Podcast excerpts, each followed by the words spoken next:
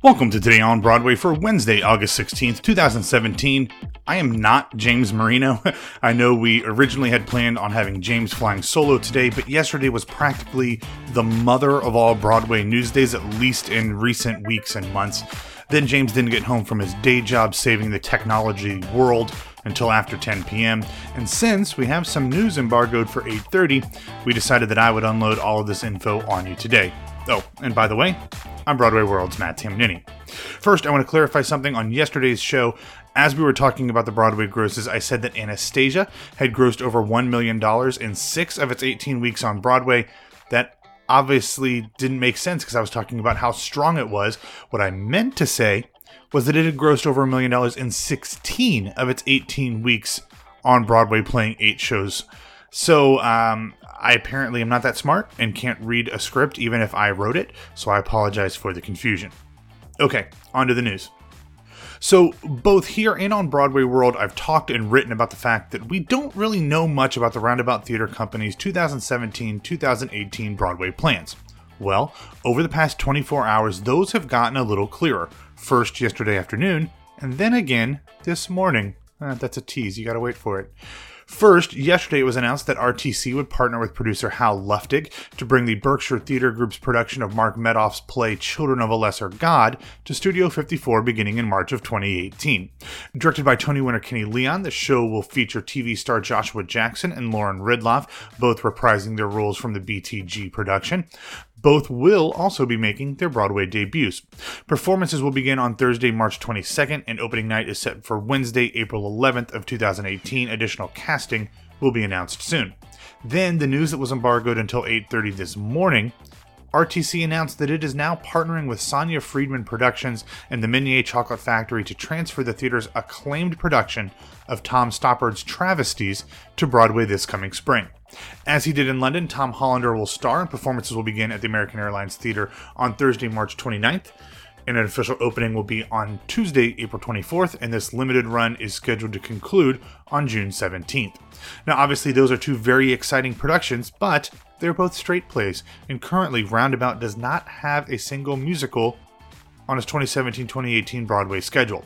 I have an article going up at 9 a.m. over at Broadway World about these announcements, as well as getting the band back together, a lot of stuff that I've talked about here already. But in there, I do note that there are one, maybe two slots for RTC to slip in another show, potentially a musical, first this fall at Studio 54, and perhaps December through March at the American Airlines Theater. So we'll see what happens there. There have been a ton of rumors and negotiations and starts and stops for them to bring shows in this season that just haven't materialized yet, so I guess we're just going to have to wait until they make an official announcement.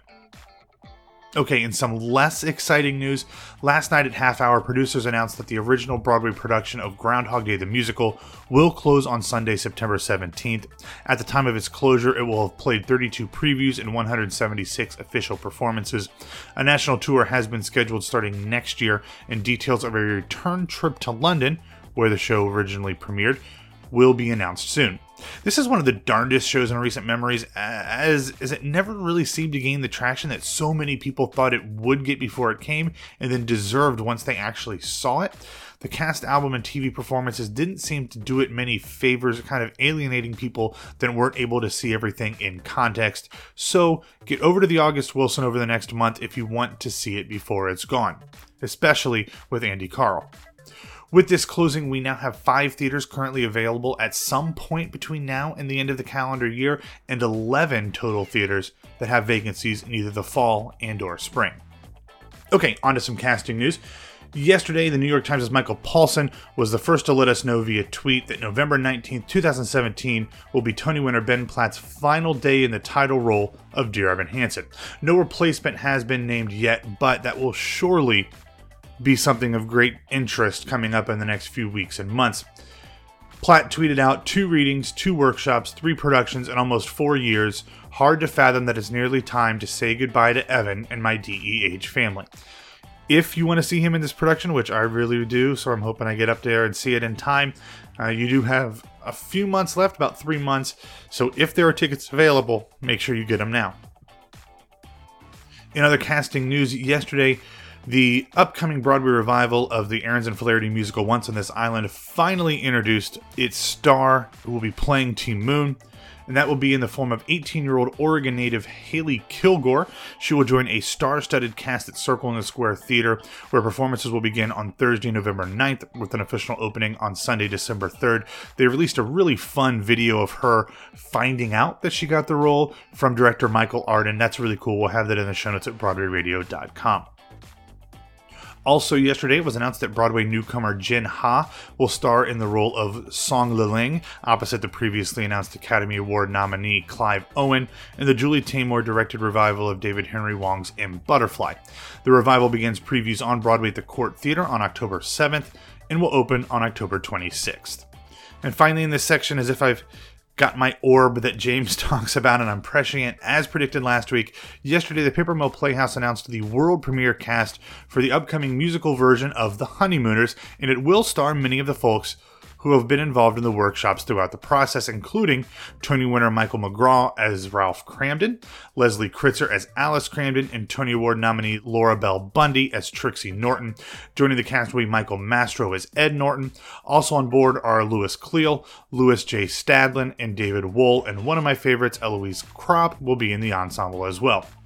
The new musical, with book by Dusty Kaye and Bill Nuss, music by Stephen Weiner, and lyrics by Peter Mills, is set to begin performances on Thursday, September 28th, with a limited run through October 29th out in Millburn, New Jersey, and unless this is a complete disaster, which I can't imagine it would be, I would expect to see this on Broadway sooner rather than later, maybe even this spring.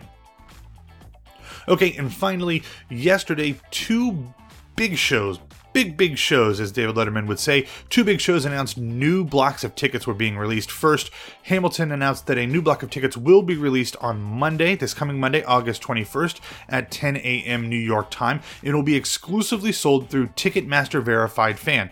This is something we've talked about before, where they kind of go through a bunch of processes to make sure that you are a real person and not some sort of fake person ticket broker thing, which I guess there's still people, but whatever.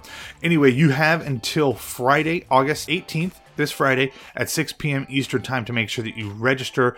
You'll get a notification email to let you know how to buy the tickets. Very complicated, but as they have always done, Hamilton is trying to eliminate the issues with secondary ticket buyers, keeping the tickets away from actual fans and then driving up the costs.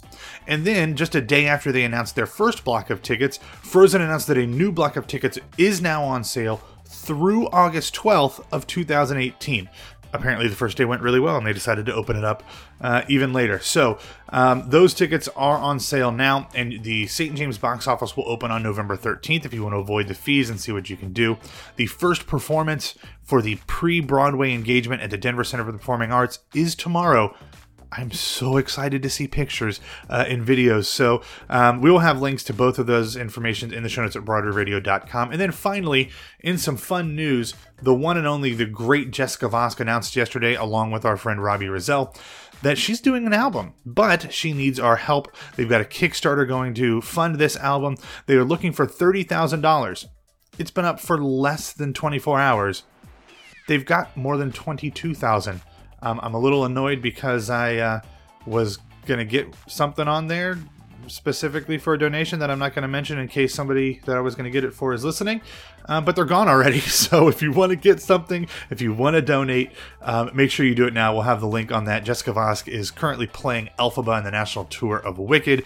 She's been in Finding Neverland, Bridges Madison County, Fiddler on the Roof on Broadway. She was part of the Grammy nominated cast along with Cheyenne Jackson and our friend Al Silber of West Side Story at the San Francisco Opera. I want to say Symphony Opera, something. I can't remember off the top of my head, but she's fantastic. She deserves an album. I can't wait to support this one.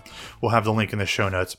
All right, thanks for listening to Today on Broadway. Follow us on Facebook and Twitter at Broadway Radio. You can find me on Twitter at BWWMatt and subscribe to Some Like It Pop on iTunes, Stitcher, or Google Play. I will be back tomorrow, I think. Who knows? We could change it. Either way, someone will be back to talk to you tomorrow, and then James and I will be back on Friday to close out the week.